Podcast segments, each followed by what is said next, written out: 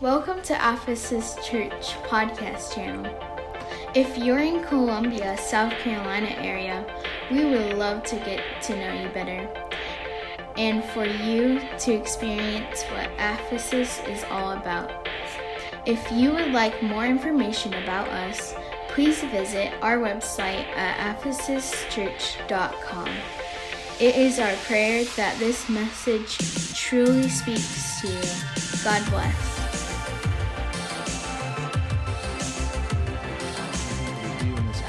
So uh, I, I want to open um, our text this morning to Matthew uh, chapter 6, verse 21. And I want to read just a, a very short verse here that is a common one. It reads this, and Jesus read this and said it. And so he says, For where your treasure is, there will your heart be also. And today, I want to focus on um, careless investments and what that means for us. And uh, before we get into it, I want to open up in prayer and pray that God helps us and strengthens us and speaks to our hearts today. If we could, let's just bow our heads together. Lord, we thank you, God, for all the things you're doing. I thank you, Lord, for your, your hand, your covering, your, your peace, your protection, God. Those that you brought here faithfully this morning, how you've had your angels encamped about them. I truly believe that. Now, God, I ask, Lord, that your word be hid in our heart that your word take take plant in our soil. I pray strengthen us today, heal us today with your word. Help me your teacher today. We thank you together and in your name we pray in Jesus name. Amen and amen. High five somebody before you're seated. Praise God.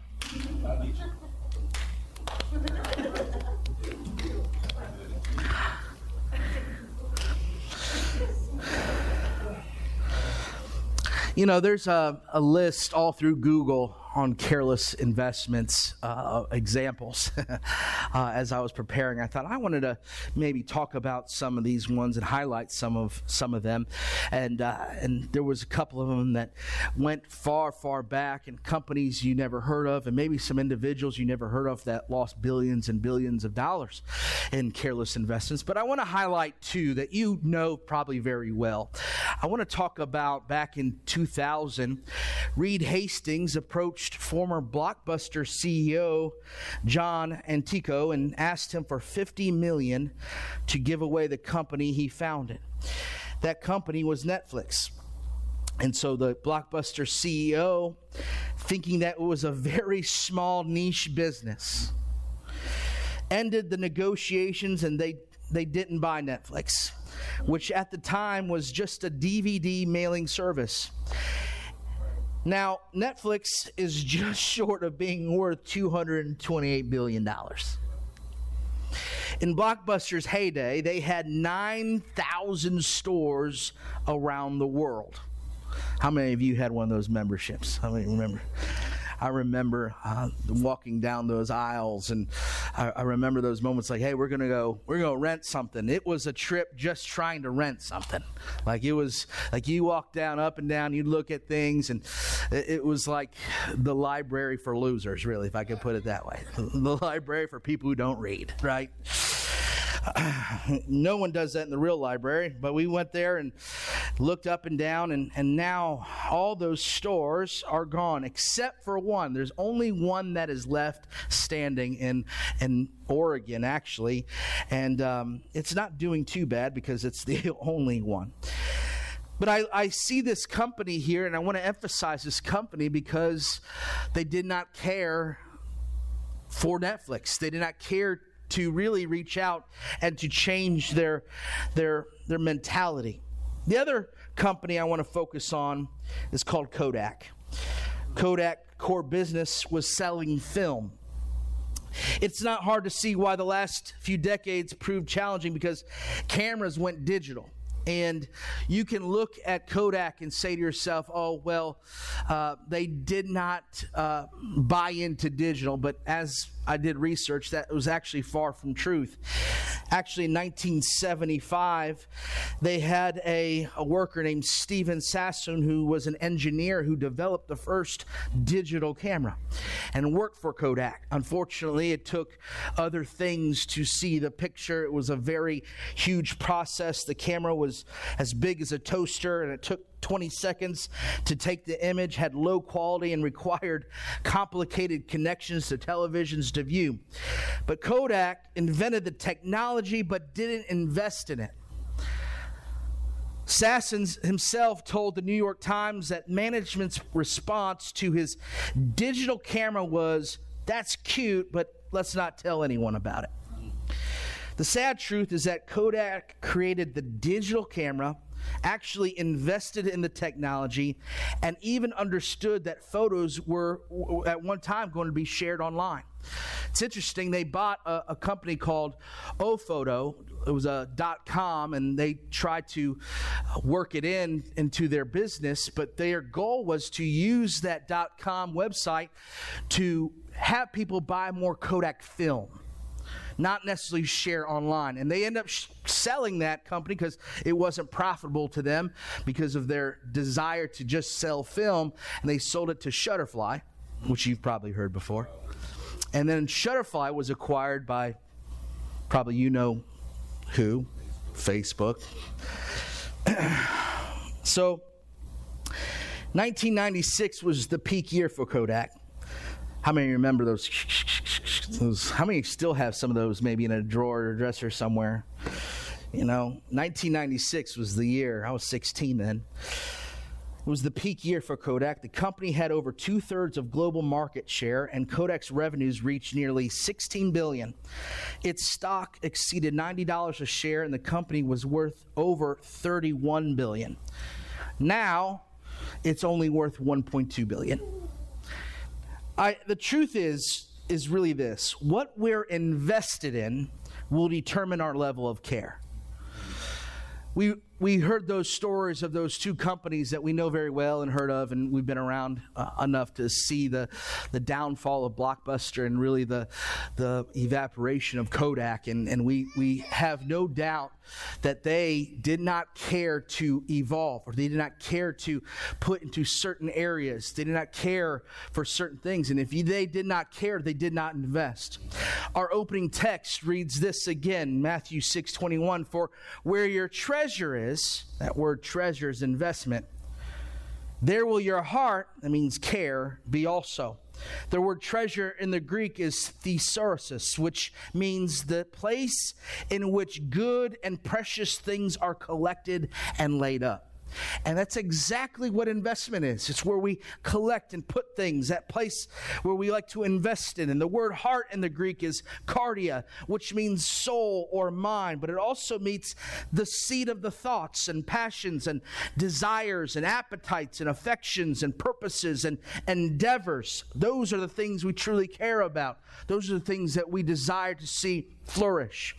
My best friend back home, he is very good with. Uh, with money. I tease him all the time that he's got the Midas touch, that everything he touches just turns to gold. And he, he's, he's a he's an entrepreneur. He's he's the, he's a go getter, and and but the best thing about him is that he is faithful in giving, biblical giving. He sees that and he makes that a priority, and God has continually to bless him and bless him, bless him. And he just recently bought a a warehouse for his business that you know that was around uh, you know a million and a half dollars. And and I asked him, I said, "Would you like to buy our church uh, building?" Because uh, he said, "Send me the check." So. Uh, see if I can do that. But you know, he he's he intrigues me because he does dabble with the stock markets and he does invest in certain areas. And uh, I've asked him, I said, if I were to, you know, you've got to want to do that, right? You've got to, you've got to have a little bit of a mind, but of a desire to follow those things. And I teased him. I said, if I were to just give you a, a lump sum of money, could you just handle it for me? Could you just go ahead and you, I just give it to you and I just trust you uh, with it and, and, you know, let it be what it be, be. And I know I, your touch is go, just going to happen. And, and he says, send it, send it, you know. And then he says, but let me just tell you, I can show you these things. And as he's endeavoring things, I'm like, oh man, you're losing me right now. You're already, you know, I'm already getting lost in the sauce here because it's something that I don't care about. Yeah. If you don't care about it, you're not going to invest in it and those things. And uh, he showed me those things that when he would make uh, an investment in a certain company, he didn't just find out what the company's name was. He had he found out their history. He he found out you know their background. He found out you know not just who their CEO was, but all of their the CFO. He found out who their janitors were. He didn't care. He wanted to know everything about that that company before he invested, and it shows a level of care. And today, I, I want to talk about that type of understanding of when it comes to investments of life, that there is a level of care that we need to give, and there's a level of care that we don't need to give. Yeah. And I want to focus on a few investors found in the Word of God. The first investor is found really in the book of Second Samuel, and as I'm laying the context of this individual, uh, he grew up around the presence of God. He grew up in a house house where the Ark of the Covenant was there, you know, resting in his living room. He would wake up every day and probably rush down the stairs and grab his frosted flakes. And there across the table, he would stare and see the Ark of the Covenant just taking place inside his living room. At, t- at that time, I mean, the Ark of the Covenant is representative of the presence of God there, it just sat there. And the Bible tells us it rested in that house for 20 years. For 20 years, he would see that, that ark there. That for 20 years, the presence of God lived in his home. Right. We read in 2 Samuel 6 and 4 that the time came and they, they brought it out, the ark of the house of Abinadab, which is at Gibeah. Accompanying the ark of God, and Ahio went before the ark. Jumping to verse 6, and when they came to Nachon's threshing floor, Uzzah put forth his hand to the ark of God and took hold of it. For the oxen shook it, and the anger of the Lord was kindled against Uzzah, and God smote him there for his error, and there he died by the ark of God. We see Uzzah was invested and he was not so much invested in the presence of God, but he was invested in self. See, moving the ark was not necessarily a task that you just put off on somebody else. It wasn't a burden that we push off or a burden that we give to, to a thing. The Bible made it perfectly clear on the makeup of the Ark of the Covenant that it was supposed to be moved with staves. It had it was made specially with rings that you would put these wooden staves through, and it was supposed to be lifted up on your shoulders and, and it was supposed to be navigated by your shoulders. It was supposed to be brought from point A to point B only by the shoulders of the people. It was a burden to have the presence of God on your life. It was a burden to move it every single time. And we see, though, who knows at what year it took place? I don't know if it was year two. I don't even know if it was month two or year 15 where Uzzah decides this is not a big deal to me. I, I, I'm losing care and interest in the presence of God. And when the idea came, let's move this with the new cart. He, of course, being raised in a priestly home, should have said, No, no, no, this is not how we do things. This is not how we move the presence of God. This is not what we're supposed to do. This is not, this is not by the law. It's not biblical. This is not what we're supposed to do. But instead, he, he's wide open to the idea of casting off the burden of the presence of God. He puts it on the ark, and the ark gets or puts on the cart, and the cart gets to a bumpy road. And of course, we know the story. We read it. He it begins to teeter and, and about to fall. And we look at this wonderful save, you know.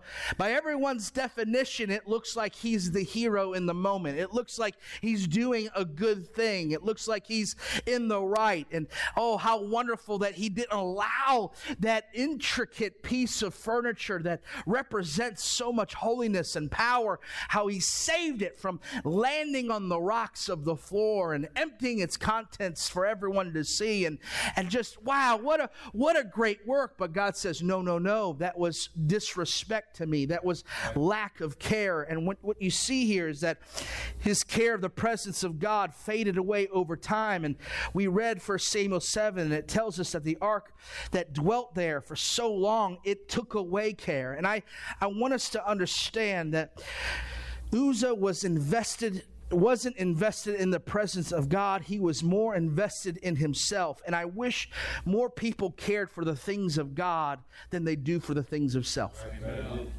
I wish more people cared to be faithful to the house of the Lord as they are as faithful to the place of their needs you know, we I, I have multiple conversations with members on the phone about, man, we hope to see you in church, and and still they're they're they're telling me that I'm just worried about the sickness and I'm worried about the illness out there, and and I'm keeping my distance, and I don't want to die, and I don't want these things, and I'm in agreement with them. I don't want you to die, and I don't I don't want those things, but man, they will quick jump into a car, run down to to a grocery store, touch a handle that opens the door by thousands of people that go into that in and out of that room. They have no problem going to their place of, of needs and their place of, uh, uh of reserves and no play, problem going to the banks, the post offices, all those things. But God forbid right. you care about the presence of God. Come on, come on. And I want us to understand that the careless investment Uzzah made there was ultimately cost him his life we see the, the turn down in his in his stock. We see the turn down in his his reward. His life was taken because of a careless investment. Now I want to look at the second group of people that shows us another type of carelessness. They're found in Daniel chapter 3 and at this chapter King Nebuchadnezzar raises up an idol and in this idol, he demands that everybody at the sound of the music, when the harps are played, the flutes are, are played, the, the psaltery, the everything, when it's played, we're all to bow to this idol, all to bow to, to this thing. And of course, this is a familiar story. Let's read it. Daniel 3:14. Nebuchadnezzar spake and said unto them, Is it true, O Shadrach, Meshach, and Abednego? Do not ye serve my gods, nor worship the golden image which I have set up? Why didn't you bow when the music played? Why didn't you why didn't you yield? Why didn't you socially fall into place? Right. Right. Right? Right. Look what he says here. Is, is this don't you did you care about my golden image? Now if ye be ready, verse 15 that at what time ye hear the sound of the cornet, the flute, the harp, the sackbut. I don't know if anyone's excited to play the sackbut. the psaltery and the dulcimer, all kinds of music. Ye fall down and worship the image which I have made. Well, good for you. But if ye worship not, ye shall be cast the same hour into the midst of a burning fiery furnace. And who is the God that shall deliver you out of my hands? My favorite part here. Shadrach, Meshach, and Abednego answered and said to the king, O Nebuchadnezzar, we are not careful to answer thee in this matter. We have a level of carelessness on the way you want me to respond. Right. Verse 17 If it be so, our God, whom we serve, is able to deliver us from the fiery furnace, and he will deliver us out of thine hand, O king. But if not, I love the if not. Be it known unto thee, O king, that we will not serve thy gods nor worship the golden image which thou hast set up. The response of these three Hebrew boys is so powerful to me. In verse 16, when we are not care, we are not careful to answer thee in this matter. We are not going to tread lightly. We don't, we know what you want and we could care less. Right. I love that. Care less what you want us to do. I don't care what you set up in front of me. I don't care what you deem and define to be right. I don't care what you choose to be my Savior. I know who my Savior and my Savior lives. These boys displayed a carelessness for the kings of the world and its judgments, and the Hebrew boys were not invested in the idols of this world. Exodus 20 and 3 tells us, Thou shalt not have no other gods before me. Colossians 2 and 8 tells us, Beware lest any man spoil you through philosophy and vain deceit, after the traditions of men, after the rudiments of the world, and not after Christ. I'm getting to a point here.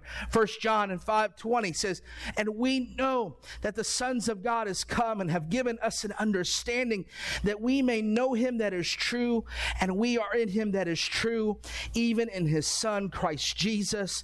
This is the true God and eternal life. Little children, keep yourselves from idols. Amen. Amen. Why would why would first John why would John say it such a way?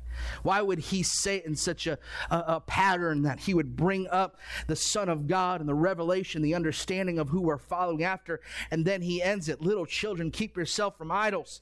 Because we're facing, and I read in Colossians 2 and 8, beware of these, these, these philosophies. I truly believe today we are facing an idol of information. Right. I, I, really do. It's not like what you think, not like the Nebuchadnezzar story where we set up a giant gold image. And too often we live in that definition. We look at idols and we believe, I'm not following any idols. I, I don't have any idols. But if we could be really honest with ourselves, those idols are things that take up our time, that take up our worry, that take up our care, that, in, that take all our investments from us, our focus from us. That's right. Amen. Yeah. How many of you struggle to put this down one day? Mm-hmm. How many of us struggle to not turn on a television for one day? I must struggle to not go to information every single day. Yeah. I don't, I really do believe that we are facing an idol right now of information. Some of it's true, some of it's false. I'm not going to, de, to be the one to determine what is what. I'm just talking about information in general. We're so hungry to know. We, we live in a day and age that we have knowledge at our fingertips. I mean, I can Google anything. I can, I can speak out into the atmosphere. Siri, tell me what tomorrow looks like. Right. We have this ease of information, all these things. And what's sad is that we're not any smarter for it. We're not, we're not taking a, a, really good understanding look at what, what's really happening. We're seeing, we're being manipulated by information. I make the joke all the time. Did anyone let the Amish know that we had COVID in 2020? Right. Did they know? Did, they, did anyone tell them? Right. Right? I wonder what their statistics are and health wise. Do they were they affected by this? I'm telling you right now, what you allow into here can affect everything. Amen. Amen. It's so true how we see just, I mean, you, you, open open your eyes to the things that are happening, and we see here that there is there is things happening. We are facing an idol information and many are investing into that idol today and it's the end all be all you know what? You know what i do as as a minister of the gospel? I do my very best to show you what what what the book says and i do my very best. You know what? I face is that that individual go and go grab another book from somewhere else or go watch a YouTube video and say, well, they said it this way and this is that way. And I'm telling you, just stick to the one book. That's all you need. Just stick to the Word of God. That's all we need. That's why that's why the man of God in the scripture says, I wish you'd be simple with some things, right? I wish you would just understand that some of this information isn't helping you. That's why they call it faith. Faith is that, right? It's a substance. It's, it's a thing that you, you can't see, can't tangibly grab. You just, you just have to believe it. You have to grab it and say, It's for me. I, I don't get how you can get into a, a warm bathtub and someone like hold you down for a couple seconds. And you have this like moment of, Dear God, is he going to let me up again?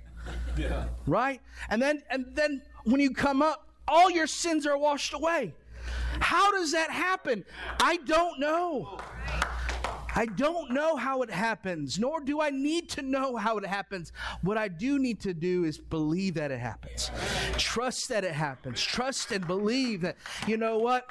No matter what other outside form of information there is, I, I don't want to be so, so blinded by it. I want to stick on what God put in my life, and that is the Word of God. I don't want to care about. I need to have a careless investment for everything that is of the world.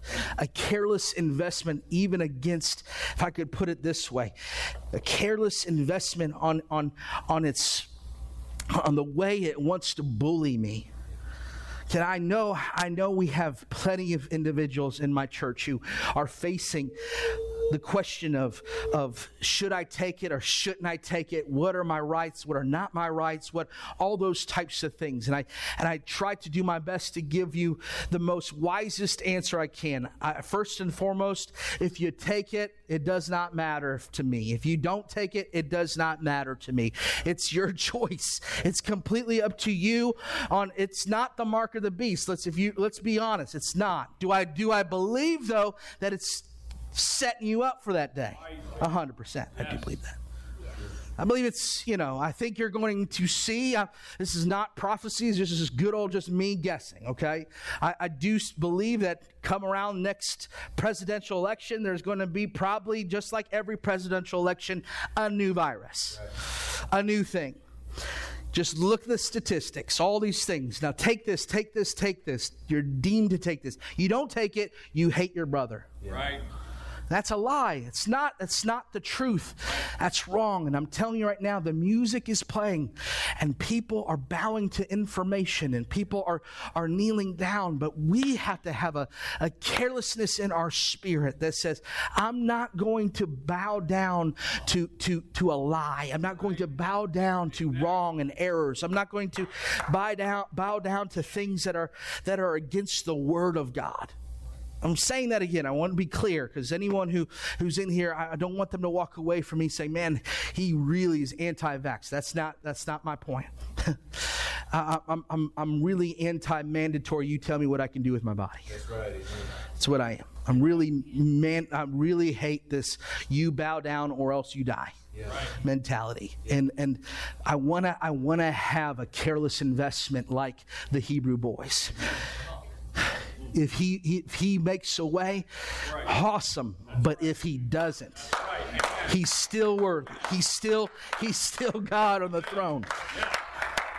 I have a I have a friend of mine who tells a story about his, his grandfather, who is a very, very strong in the faith individual, very, very strong, but a feeble guy. And he comes up to a, a very burly individual and, the, and, and he just wants to befriend him. And, and, and he does his best. And this burly, kind of oversized individual is, is harsh and brash and doesn't want anything to do with him. And, and, and he tells him to get lost and, and and, and just leave me alone. And still the, the, the small, you know, man goes back to him and says, I apologize. I'm not meaning to, to, to, to hurt anything. I just, I, I just, I felt God lead me over to you and just wanted to, you know, see if you wanted me to pray for you. Or, and the guy who was big and burly basically didn't want anything. I, I don't want, I don't want your hands on me. I don't want nothing. I don't want you to pray for me. I'll tell you what, you even think about, I'll, I'll hurt you. I will, I will, I'll, I mean, you can tell my size is so much greater. Uh, he, he, begins to bully him, and the, the frail man just says, You can't threaten me with heaven. I love that. love that mentality. Like, the worst you can do is help me see my maker. And you can't threaten me with the things that I'm invested in. If I'm invested in heaven, you can't threaten me with heaven. Right, right. I want to talk about the third individual that makes a careless investment. We find him here in Luke 23. But before we get to Luke 23, before we bother putting those verses up there, Brother Stephen, I want to talk about Matthew 14. Matthew 14, I didn't put it up there, but Matthew 14 is a story. It's a, it's a birthday party. It is a party like no other party. King Herod, he rules this area, this providence, and man, he's excited to turn up on his birthday. and he's like, listen, make sure you get the pinatas, make sure you get the, the, the bubbly, make sure you get it all. I want all my, my generals and my counselors, I want all my friends to be there. It's going to be wild and out. I mean, it's going to be crazy. I mean, we're going to be tweaking. It's going to be nuts all these things. And so what he does is he puts these things together and, and he goes into this birthday party. Man, things are happening in his strangely, if you read this chapter, it's really weird. He there's a dancer at the party, and that dancer happens to be a, a close relative of him. And all the men there are like, man, woohoo! You know, they're doing their things.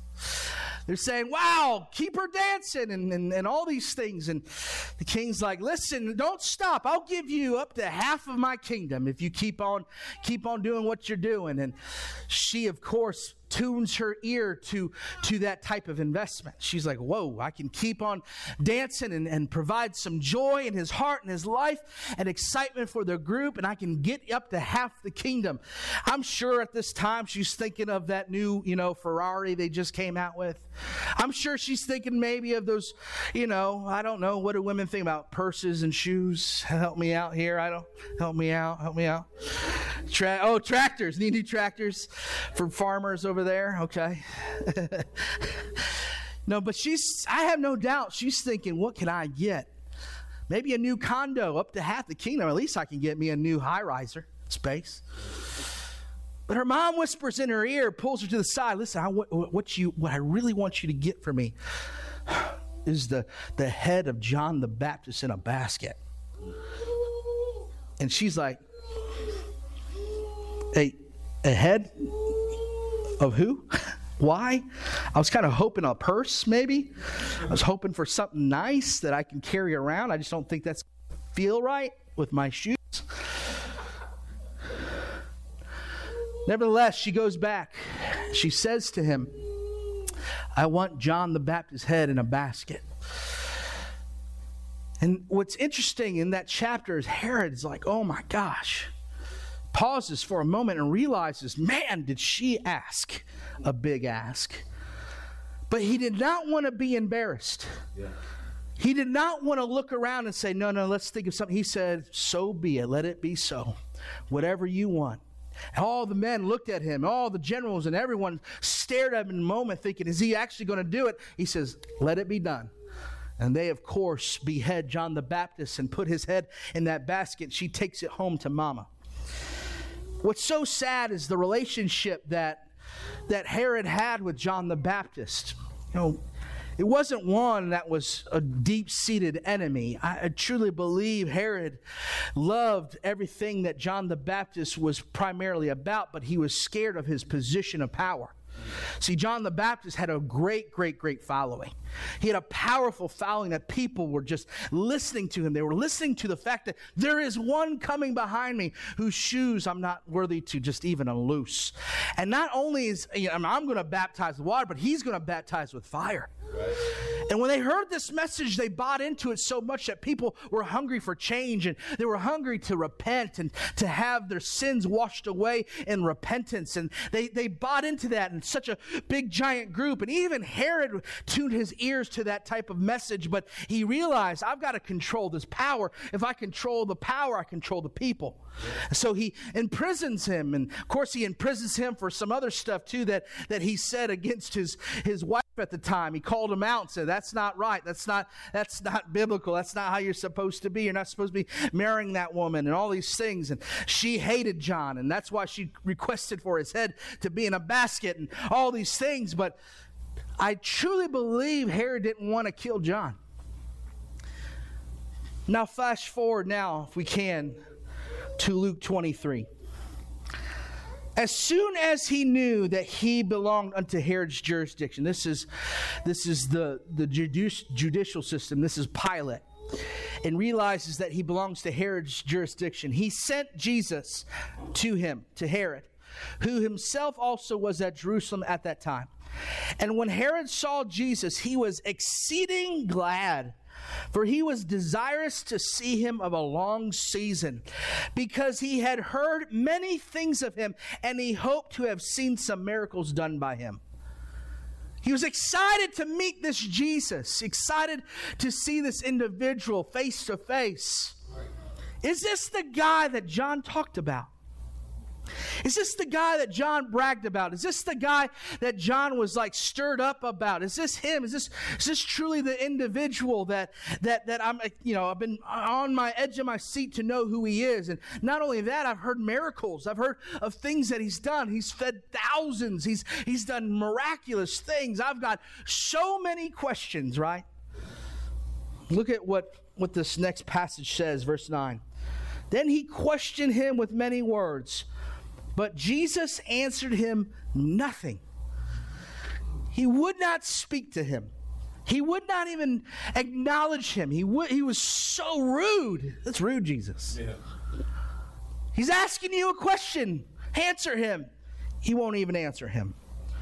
See, Matthew 14 tells the story of Herod's birthday party of course, the beheading of John the Baptist. And when Herod finally has the opportunity to sit down with Jesus with all those questions, no answers were given because that day at Herod's birthday party, Herod chose to invest in his pride and his position chose to care more about his position than really the message of John the Baptist. He cared for his position more than he did for the life of John the Baptist. And I want us to hear what this really is. Because he invested in pride, he was careless for the message of repentance. Ultimately, when we don't invest in repentance, we don't reap the profits of salvation. Amen. We don't get to have the ability to enjoy what Jesus is about if I kill the forerunning message. Right.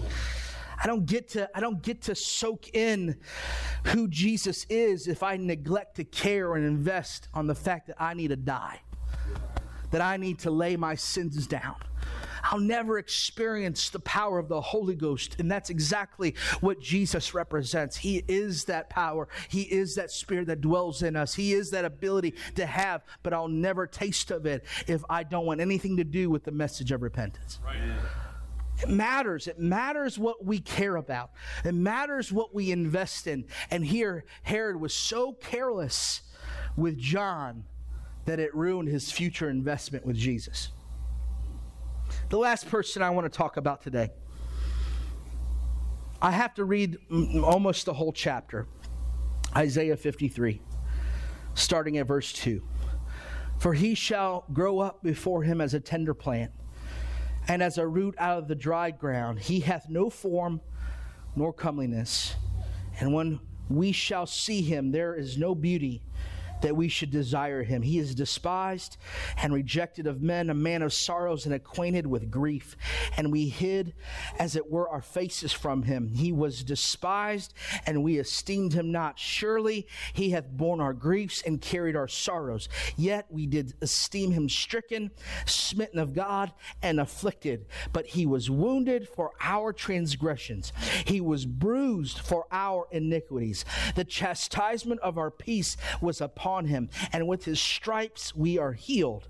All we like sheep have gone astray. We have turned every one to his own way. The Lord hath laid on him the iniquity of us all. He was oppressed and he was afflicted, yet he opened not his mouth. He was brought as a lamb to the slaughter, and as a sheep before her shears is dumb, so he opened not his mouth. He was taken from prison and from judgment, and who shall declare his generation? For he was cut off out of the hand of the living. For the transgression of my people was he stricken. And he made his grave with the wicked and with the rich in his death, because he had done no violence, neither was any deceit deceit in his mouth. Yet it pleased the Lord to bruise him. He had put him to grief. When thou shalt make his soul an offering for sin, he shall see his seed, he shall prolong his days, and the pleasure of the Lord shall prosper in his hand. He shall see the travail of his soul and shall be satisfied. By his knowledge shall my righteous servant justify many, and he shall bear their iniquities. Therefore will I divide him a portion with the great. He shall divide the spoil with the strong, because he hath poured out his soul unto death, and he was numbered with the transgressors, and he bare sins of many and made intercession for the transgressors. We know that Isaiah 53 gives us insight of Christ and what he did for us, but Christ has poured out his soul unto death. Amen. Can I tell you what type of investment that is? Right. To pour it all out, to put every chip right in the center and say, I am giving it all for you. What a careless investment. Think about that. Think about what Paul makes so clear in Romans 5 and 6. For when we were yet without strength, in due time Christ died for the ungodly. For scarcely for a righteous man will one die, yet peradventure for a good man would even dare dare to die. That you know that verse means? Common sense tells you don't do it. Common sense, that's a terrible investment. Common sense says, no, no one's doing this. No one's doing this at all. Please don't do it. But verse 8 says, But God commendeth his love toward us, and that while we were yet sinners, Christ died for us. Uzzah invested in self. Herod invested in his pride of position, but Jesus invested in you. What a careless investment. What, a, what an absolute careless investment that Christ made. Yeah, I look at the Hebrew boys and I think, wow, I didn't care for, for the repercussions of not being uh, obedient in the presence of idols. But man, yes, I need, to, I need to take on that type of mentality and say, no, I, I trust in God more than anything. But man, no one, no one, this is kind of likened to the blockbuster deal. no one would make such a terrible, careless investment in me or in you, but only Jesus did. Right. See, the Word of God gives really us an investment portfolio or, or a plan. I'd like to put, kind of put that into to what this is and it's found in Philippians 4 and 6. Be careful for nothing, but in everything by prayer and supplication with thanksgiving, let your requests be known unto God. And the peace of God, which passeth all understanding, shall keep your hearts and minds through Jesus Christ. Let's all stand. How is that a portfolio? How is that a plan for my careless investment? Well, simply this be careful for nothing means be careless for the things of the world. Don't put your stocks in what the news is, is declaring. Don't put your stock in that there is no hope for you. Don't put your stock that you are going to be killed all the day long. Don't put your stock in the fact that there's nothing but death and worry and, and dis- disease out in the out, out in the atmosphere. Put your, put your care into Him. Amen. Put your care into Christ. Pray for your needs. Pray, pray. It says to pray in everything by prayer and supplication with thanksgiving. Let your requests be known unto God. That's what we're supposed to do. When we're facing these, these things that are coming against us, pray about it. Don't, don't just call your pastor and say, pray for me. Don't, don't don't shrug off your burden of responsibility. You can pray for your needs. You can pray for yourself. Don't, don't let me say that and make you feel that I'm not going to be praying for you. That's not at all the case. But I do think that we are so quick to hand over our problems to somebody else. Take ownership. Care less about things and pray for things. Lastly, rest in the investment you made. And the investment you made is Jesus. Because Jesus invested in you, invest back in him. And what does he bring you? He brings you a peace that passes all understanding. You get what that means? Amen. It literally means that by my by the the the marks, if you put my uh, the the title up there again. If you if you look at if you understand what that graph is, it's ups and downs. It's it's it's the stock market that tells you things, and we can stare at these graphs and try to make the most logical way to to deal with these investments. But I'm telling you, what God is is that He's going to do something that makes no sense to that. Right. I'm going to give you a peace that literally passes all understanding. Wow. I love that. Your hearts and minds through Jesus, keep Him, put it on Him. I, I want to be careless with the things of the world, and I want to be, I, I want to care for the things of God.